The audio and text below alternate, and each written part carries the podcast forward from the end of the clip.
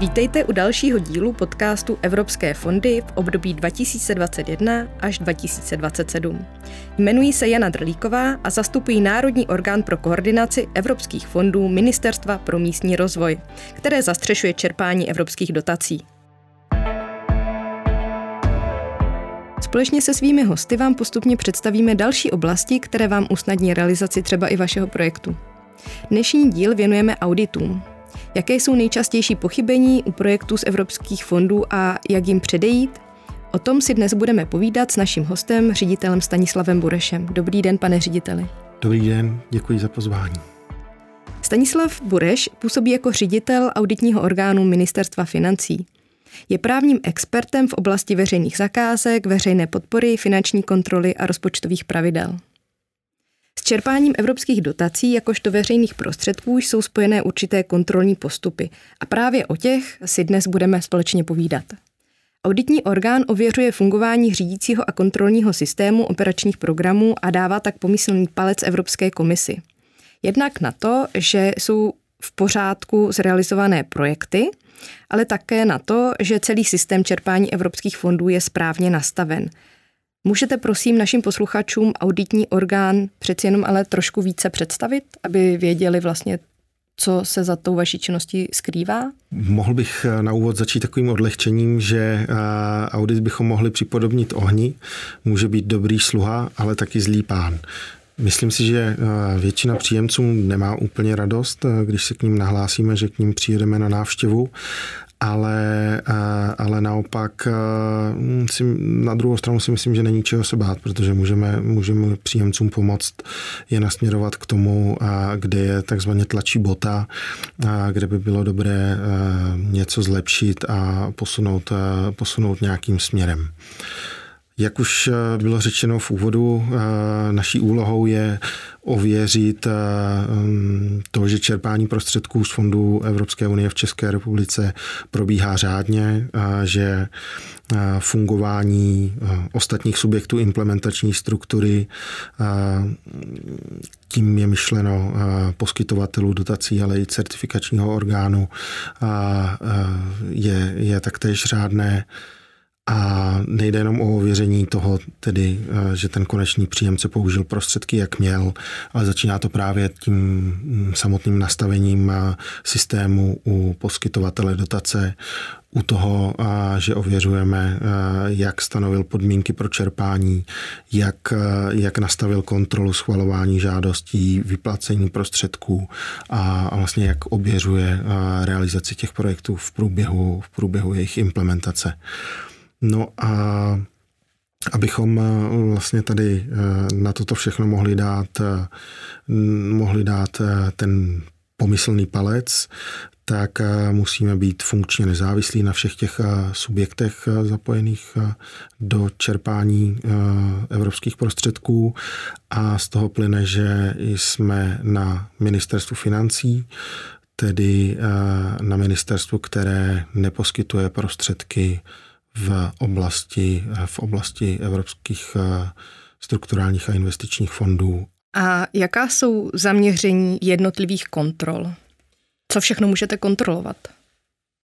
No, obecně platí, že poskytujeme ujišťovací a poradenskou činnost s jediným cílem zdokonalit procesy a přispět k eliminaci rizik. Je to podobné jako u interního auditu, ale my interním auditem nejsme.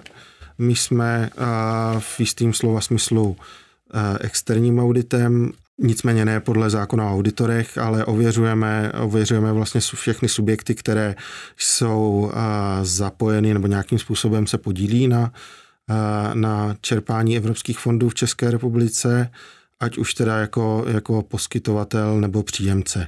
No a co se týče těch samotných postupů, tak tam zase na druhou stranu oproti tomu internímu auditu až takový rozdíl není, protože vlastně rámec standardu pro interní audit je pro nás tím rámcem, podle kterého postupujeme i my, podle kterého máme nastaveny naše interní metodiky. No a typy auditů, které provádíme, tak to jsou jednak audity systému, pak audity operací a jako poslední hlavním typem auditu jsou audity účtů. Audity systému provádíme u poskytovatelů dotací, případně jejich zprostředkujících subjektů a certifikačního orgánu. Jejich cílem je ověření fungování systému řízení a kontroly. Pokud tam najdeme nějaké nedostatky, tak dáme doporučení k nápravě toho systému, aby třeba v nějakém následujícím auditu už ta chyba tam jednak se teda neobjevila, ale hlavně, aby se ten systém toho auditovaného subjektu prostě posunul a zlepšil. Audity operací provádíme u konečných příjemců dotací a ověřujeme jimi, zda příjemce dostal a použil dotaci v souladu se všemi podmínkami a nastavenými pravidly. A vlastně tím auditem operace u příjemce testujeme to samotné fungování řídícího kontrolního systému poskytovatele. No a auditem účtů ověřujeme úplnost, přesnost a věrohodnost účtů, které jsou z úrovně České republiky vykazovány Evropské komisi. Provádíme jednou ročně u certifikačního orgánu nad každým operačním programem. A po konci každého účetního auditního období výsledky všech auditů sesumarizujeme, sepíšeme do takzvané výroční kontrolní zprávy a vydáme k tomu výrok auditora. To znamená, se píšeme tam, jak to s fondy Evropské unie v České republice bylo ten rok a tento soubor dokumentů předáváme Evropské komisi, která je analyzuje a následně posoudí, vyhodnotí a případně učiní nějaké další kroky. Děkuji. A co znamená v auditu princip důvěry a princip kontroly? No, to je taková, bych řekl, jako docela složitá otázka. A vlastně taky otázka, jestli je pro takový dotaz v oblasti hospodaření s veřejnými prostředky vůbec prostor. Protože chci tím říct, že jak legislativci na úrovni Evropské unie, tak na úrovni České republiky dávají subjektům podílejícím se na hospodaření s veřejnými prostředky poměrně rozsáhlé řídící a kontrolní povinnosti. Pokud bych se zamyslel nad rovinou kontrol či auditu u konečného příjemce veřejné finanční podpory, musíme si v první řadě uvědomit to, že poskytnutá dotace není dar. Příjemce dostává finanční příspěvek k jeho vlastním zdrojům, aby realizoval nějaký společenský prospěšný projekt. A pokud bych to zase připodobnil trošku k osobním financím, tak jako když mi rodiče nebo prarodiče dají peníze na to, abych si koupil kvalitní oblek a já si koupím nekvalitní oblek a zbytek použiju na nějakou pomíjivou věc, tak nebudou rádi a podobně pak stát nebo Evropská unie nebude nadšená z toho, když příjemce místo pořízení deklarovaných nových oken s nízkou energetickou náročností místo toho demontuje stará okna z nějaké své jiné budovy a byť je třeba ta budova nepoužívaná a pak je namontuje do toho v rámci jakoby projektu do toho rekonstruovaného domu. Tohle je trošičku extrémní případ, který typově takové případy jsou dosti výjimečné, ale stávají se. No a k tomu, aby se nestávaly, je důležitá nejenom prevence, ale právě i ta kontrolní činnost. A prevenci, vlastně efektivní prevence podle mě by nemohla být bez toho, aniž bychom měli nějaké kontrolní výstupy, nějaké kontrolní závěry. Takže vlastně v tom i vidím ten smysl kontroly. A pokud bych to měl říct nějak obecně, tak my jednak věříme, ale jednak i z naší auditní činnosti, z výsledků, které se nám objevují v auditech, víme, že valná většina příjemců realizuje svoje projekty bez chyb úplně, anebo bez chyb takových, o kterých o kterých stojí za to se bavit a nebo je napsat do auditní zprávy. Ale na druhou stranu různorodost celé lidské společnosti se úměrně promítá i do světa hospodaření s veřejnými prostředky a s evropskými fondy. Asi bychom mohli dojít k závěru, že v České republice na Českou republiku je ze strany Evropské komise kladen docela velký důraz právě na ty kontrolní činnosti a kontrolní mechanismy, možná větší než na některé jiné členské státy. Na druhou stranu si musíme uvědomit to, že to souvisí s tím, že v průměru ten příspěvek, to spolufinancování evropských fondů je v průměru jako nadpoloviční a tam, kde třeba Evropská komise je benevolentnější vůči příjemcům, tak tam to spolufinancování z veřejných prostředků je jako 20% a tím pádem tam na tu kontrolu není takový tlak, protože se asi automaticky předpokládá, že ten, kdo hospodaří převážně se svými vlastními zdroji, tak právě se prostě k tomu bude chovat tím principem, o kterém jsem mluvil v úvodu a příspěvek z veřejných zdrojů mu spíš jenom nějakým způsobem vypomůže. Na druhou stranu, jak jsem říkal, je tam to, že pokud ten příjemce nedostává dar, dostává ho za nějakých podmínek, zároveň o tom je dostatečně informován předem a dobrovolně se může rozhodnout o tom, jestli tady do toho systému docela častých kontrolních mechanismů vstoupí nebo ne, je to na jeho volbě. Já bych to jenom shrnula a mně se moc líbilo, jak jste to připodobnil a vlastně vysvětlil, že ten audit zajišťuje, aby veřejné prostředky, to znamená i naše peníze, to znamená mě a každého našeho posluchače nebo našich občanů, vlastně kontroly, zda jsou dobře a řádně využity na to, co je potřeba pro tu Českou republiku. A to se mi moc jakoby líbilo, že to je za tím auditem vlastně to, proč on je, a myslím si, že to bylo hezky vysvětleno. Když se přesuneme nyní k typům auditů a kontrol, tak se zeptám vlastně, kdo všechno mě jako příjemce může kontrolovat. Těch orgánů je asi více a i by mě zajímalo, jestli využíváte závěry a zjištění vašich kolegů z jiných kontrolních orgánů.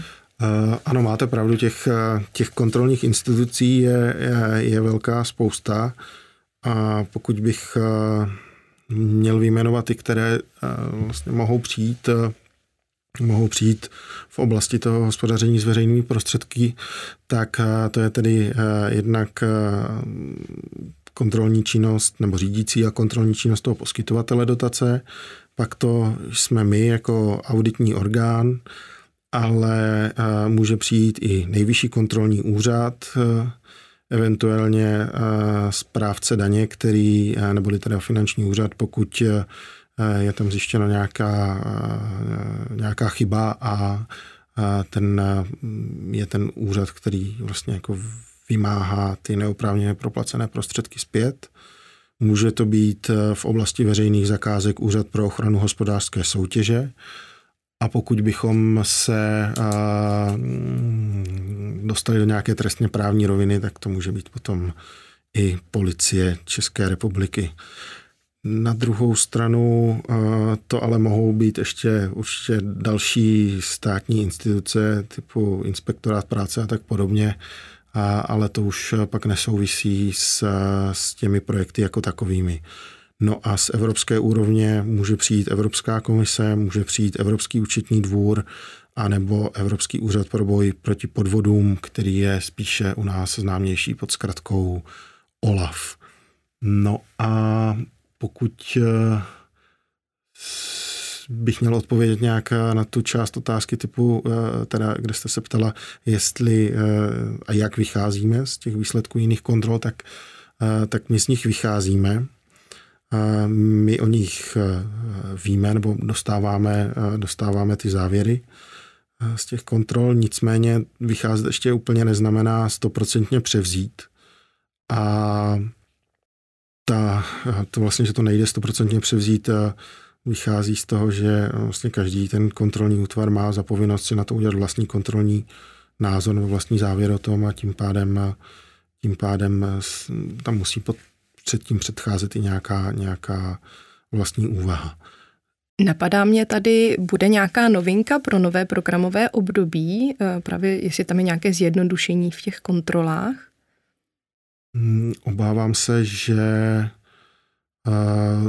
zjednodušení asi v tom smyslu, jak se ptáte, tam nebude.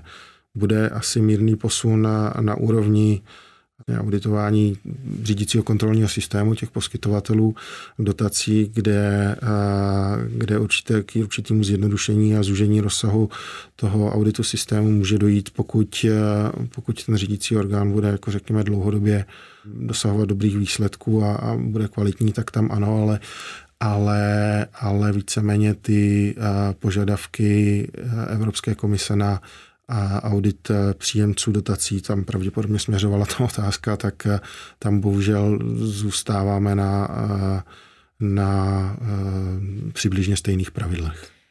Jak si vybíráte projekty, které budou podrobeny auditní kontrole? Vzorek pro audity operací si vybíráme podle metodik Evropské komise a ty kladou důraz, nebo důraz na to, aby byly primárně využívány takzvané statistické metody výběru vzorku. Nejčastěji používáme metodu podle peněžních jednotek. Možná tady jenom doplním jednu věc. Můžete vysvětlit, jaký je rozdíl mezi kontrolou z řídícího orgánu a právě kontrolou, kterou realizujete vy skrze audit? No, kontrola řídícího orgánu, to je vlastně jako prvostupňová kontrola. Kontrola řídícího orgánu je vlastně v rámci systému řízení toho poskytování prostředků a patří to k povinnosti každého poskytovatele dotací nebo veřejných prostředků, aby je nejenom jako řádně rozdal na smyslné projekty nebo jako vydal rozhodnutí o poskytnutí dotace na smysluplné projekty, ale potom je potřeba, aby následně si ověřoval, jak ty projekty jsou realizované. No a ta naše kontrolní činnost, ty audity, to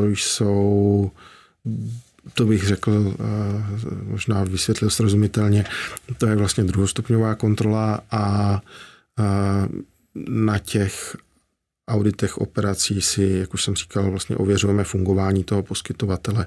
To znamená, vytváříme si jako Ministerstvo financí pro Evropskou komisi nezávislé ujištění o tom, jakým způsobem funguje ten daný poskytovatel dotace. Ale vy chodíte vlastně v momentě, až je projekt ukončen. To znamená, vy nechodíte v průběhu. Nebo můžete i v průběhu? Můžeme i v průběhu. Chodíme vždycky poté, co nějaká část toho projektu je proplacená, buď celý, nebo nějaká část toho projektu je proplacená od Evropské komise. Ty projekty, které jsou malé, tak tam jako logicky, myslím finančně malé samozřejmě, tak tam můžeme jít jenom jako jednou a jdeme vlastně až po realizaci toho projektu. Na druhou stranu jsou projekty větší, ať už z hlediska časového trvání nebo třeba právě i té finanční náročnosti, tak tam víceméně ten projekt je rozfázován do několika etap a po proplacení každé té etapy se teoreticky může stát, že tam přijdeme na kontrolu. Možná mezi posluchači máme i nováčky, kteří žádný projekt nebo žádnou vaši kontrolu nezažili.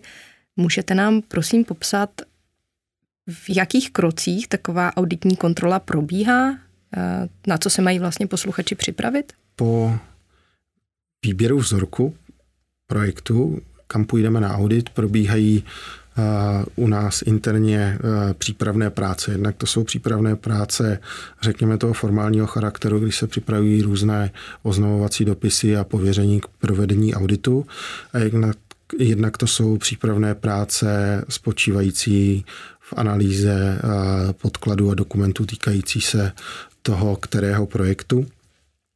A po ukončení této přípravné fáze je vlastně odeslán oznamovací dopis příjemci spolu s nějakým souborem požadavků na doložení dokumentů, které, nebo vysvětlení nějakých věcí, dokumentů, které třeba nebyly dostupné v monitorovacím systému,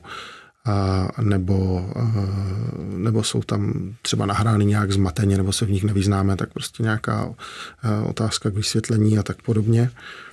A po, řekněme, tady takové nějaké předběžné telefonické nebo e-mailové komunikaci, vysvětlování fázi auditu a následuje ověření na místě, to znamená, se vydáme do místa realizace projektu, ne do místa sídla příjemce, ale do místa realizace projektu. Tam už probíhá spíš jenom takové ověření nejasností, které jsme měli z té dokumentace, která nám byla k dispozici předtím, případně už jen ověření té samotné fyzické realizace projektu. A po konci návštěvy na místě už se píšeme svoje závěry do takzvaného návrhu zprávy o auditu, pokud je potřeba, tak příjemce předběžně seznámíme se závěry, tím myslím neformálně, mimo ten proces, tak jak ho zná zákon o finanční kontrole, a po tom vyjasnění si těch našich předběžných závěrů odešleme formální návrh zprávy o auditu, ke kterému může příjemce zaujmout stanovisko. Pokud to stanovisko zaujme, tak ho v následném procesu analyzujeme, vypořádáme a sepíšeme finální zprávu o auditu. Mm-hmm. A tady bych se ještě u toho zastavila, to znamená, vy jste řekl, že napíšete zprávu a seznámíte s výsledkem toho příjemce nebo tu instituci a má možnost ten příjemce se vůči tomu nějak teda ohradit, vznést nějaké své námitky a bránit se vůči té zprávě? Je vás vlastně možné přesvědčit, abyste zmírnili ten postih nebo ty vaše závěry? Ano, samozřejmě stává se to. Jednak teda je to ta fáze toho předběžného seznámení se závěry, kdy nám to může vysvětlit.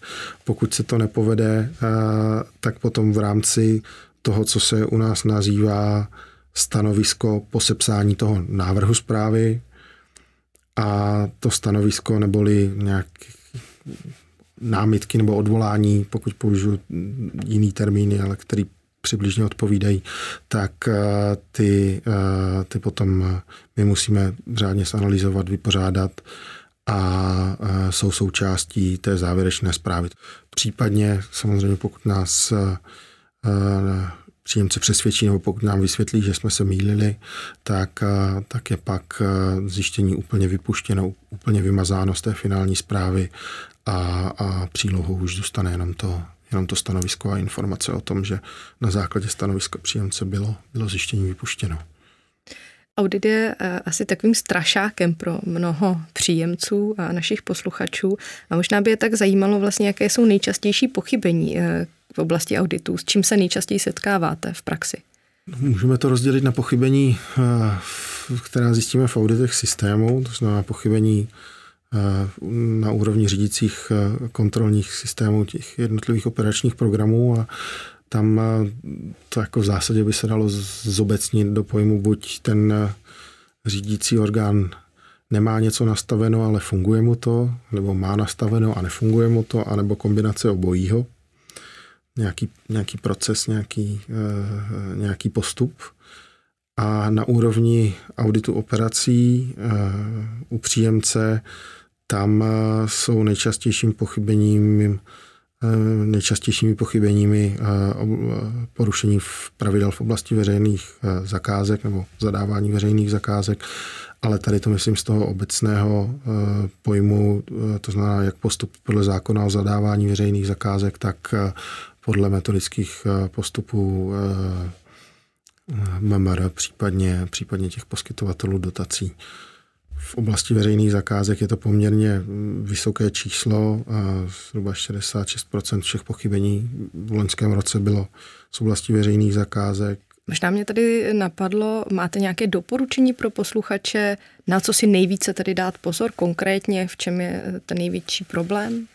Já si myslím, že takhle se to říct nedá, protože ať už je to oblast veřejného zadávání nebo jakákoliv jiná oblast, tak každý ten projekt, každý ten příjemce a vlastně i každý operační program je natolik specifický, že tam, kde bude trápit někoho, řekněme,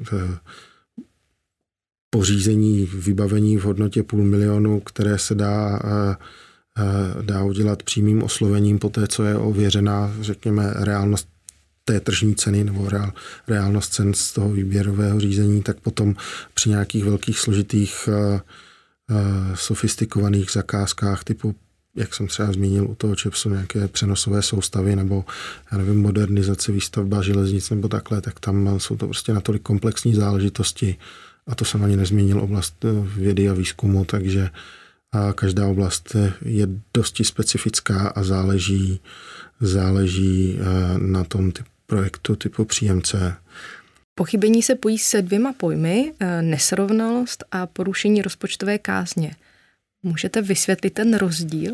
No, základní rozdíl je v tom, že nesrovnalost je porušením předpisů evropských nebo Evropské unie a jejím jednání nebo opomenutí, které ohrozilo nebo mohlo ohrozit rozpočet Evropské unie.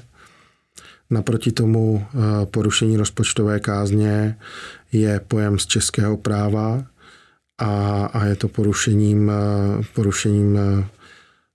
pravidel podle rozpočtových pravidel a buď porušením právních předpisů nebo rozhodnutí o poskytnutí dotace nebo i jiných podmínek stanovených poskytovatelem tomu kterému příjemci. A jaké dopady může mít pochybení na příjemce dotace? Ty dopady jsou jako v zásadě dvojí, jsme se vlastně dostali k těm rozdílům mezi nesrovnalostí a porušení rozpočtové kázně. Tak nesrovnalost jako taková je reportovaná Evropské komisi a na základě toho ona rozhodne, nebo už české orgány se rozhodnou, že ta část finančních prostředků nebude proplacena z evropského rozpočtu. Takže je to jakési jako vyrovnání mezi českým a evropským rozpočtem. No a pokud je tedy zjištěno pochybení s finančním dopadem u příjemce, tak v rámci našeho auditu operace, tak finální zpráva je předána řídícímu orgánu, tedy poskytovateli, ta je mu předána vždy. Poskytovatel má za povinnost vlastně jako doověřit tu nesrovnalost v tom smyslu, že my nemusíme být na celém tom projektu, nemusíme ověřovat celý ten projekt, všechny výdaje související třeba s danou veřejnou zakázkou, takže to vlastně jakoby došetří a případně roztáhne na další žádosti o platbu. Potom následně vyzve příjemce k vrácení té vyčíslené nesrovnalosti nebo finančních prostředků a ten je buď dobrovolně vrátí, tak tím skončí to řízení, nebo je nevrátí. Poskytovatel předá řešení těchto nespůsobilých výdajů právě na úroveň finanční správy, na finanční úřad jako podezření o porušení rozpočtové kázně. A finanční úřad zahájí svoje řízení, kontrolu podle daňového řádu a výsledkem které je, řekněme, potvrzení toho závěru, jak byl formulován ve zprávě o auditu, případně jak byl formulován poskytovatelem a tedy vydá platební výměr, proti kterému samozřejmě se může příjemce odvolat a případně ještě přesunout do správního soudnictví, anebo ten závěr nepotvrdí a tedy z hlediska, řekněme, finančních dopadů vůči příjemci se nestane nic, přestože vůči Evropské komisi ta část prostředků není České republice proplacena. Auditní orgán kontroluje celý systém čerpání. Je někdo, kdo kontroluje vás? Ano, samozřejmě, a děje se tak docela často, nicméně tím, že jsme do toho vtažení vlastně jenom my, tak o tom třeba málo kdo ví. Zrovna včera nám přišlo zahájení 2 auditů od Evropského účetního dvora. Takže nás kontroluje Evropská komise a Evropský účetní dvůr, který sice primárně kontroluje vlastně fungování nebo postupy Evropské komise, ale reálně to ověřuje právě na auditních orgánech členských států. Evropská komise tedy buď kontroluje, nebo řekněme analyzuje a vyhodnocuje ty výroční kontrolní zprávy, o kterých byla už dneska řeč, anebo potom vyrazí na nějakou auditní misi, přímo tematicky zaměřenou. A Evropský účetní dvůr vyráží na audity docela pravidelně. Z našeho povídání je zřejmé, že to téma auditů a kontroly je hodně složité a určitě zde nezvládneme podchytit všechna důležitá témata. Nabízíte příjemcům nějaké konzultace nebo nějaká školení, kde se dozvědět více? Tak velmi důležitým prvkem fungování nebo pro audity je právě jejich preventivní role, to znamená nějakou formou konzultací poskytujeme. I když to, abychom mohli zastávat tu naši roli tak, jak je požadována legislativou, tak je potřeba to vnímat tak, že jakákoliv konzultace nebo doporučení nemůže být nějakým závazným stanoviskem. Protože se pak může stát, že prostě po roce nebo po 2 tam právě přijdeme na ten audit a budeme věc muset posoudit znovu. Nicméně samozřejmě komunikujeme vždy, když se nás někdo zeptá, není problém tu konzultaci poskytnout. Největší objem těch, řekněme, konzultací nebo toho, kde zastáváme to naši preventivní roli, tak je právě v různých školeních, a to buď pro Ministerstvo pro místní rozvoj, ať už řekněme pravidelně, anebo potom jednou za čas, když jsou organizovány v rámci Eurocenter po celé České republice tematická školení, evropské fondy a audity. Když to naše dnešní povídání shrnu, tak asi základní rada zní: nepodceňujte přípravu k auditům. Zde platí více než kde jinde, těžko na cvičišti, lehce na bojišti.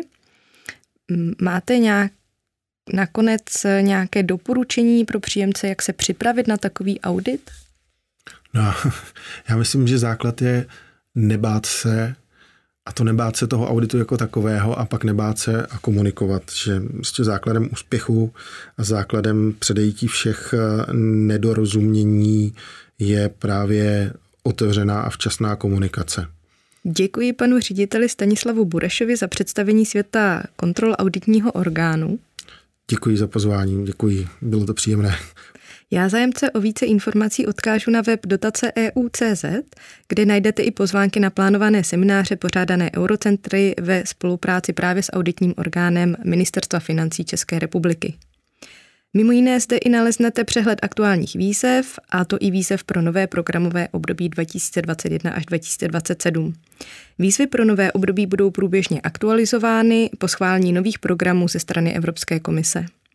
Na webu naleznete i pozvánky na plánované semináře, které vám rozšíří obzory nejen při finančním a projektovém řízení. Poslouchali jste další díl podcastu Evropské fondy v období 2021 až 2027. Zůstaňte s námi a nenechte si utéct i další díly z prostředí evropských dotací.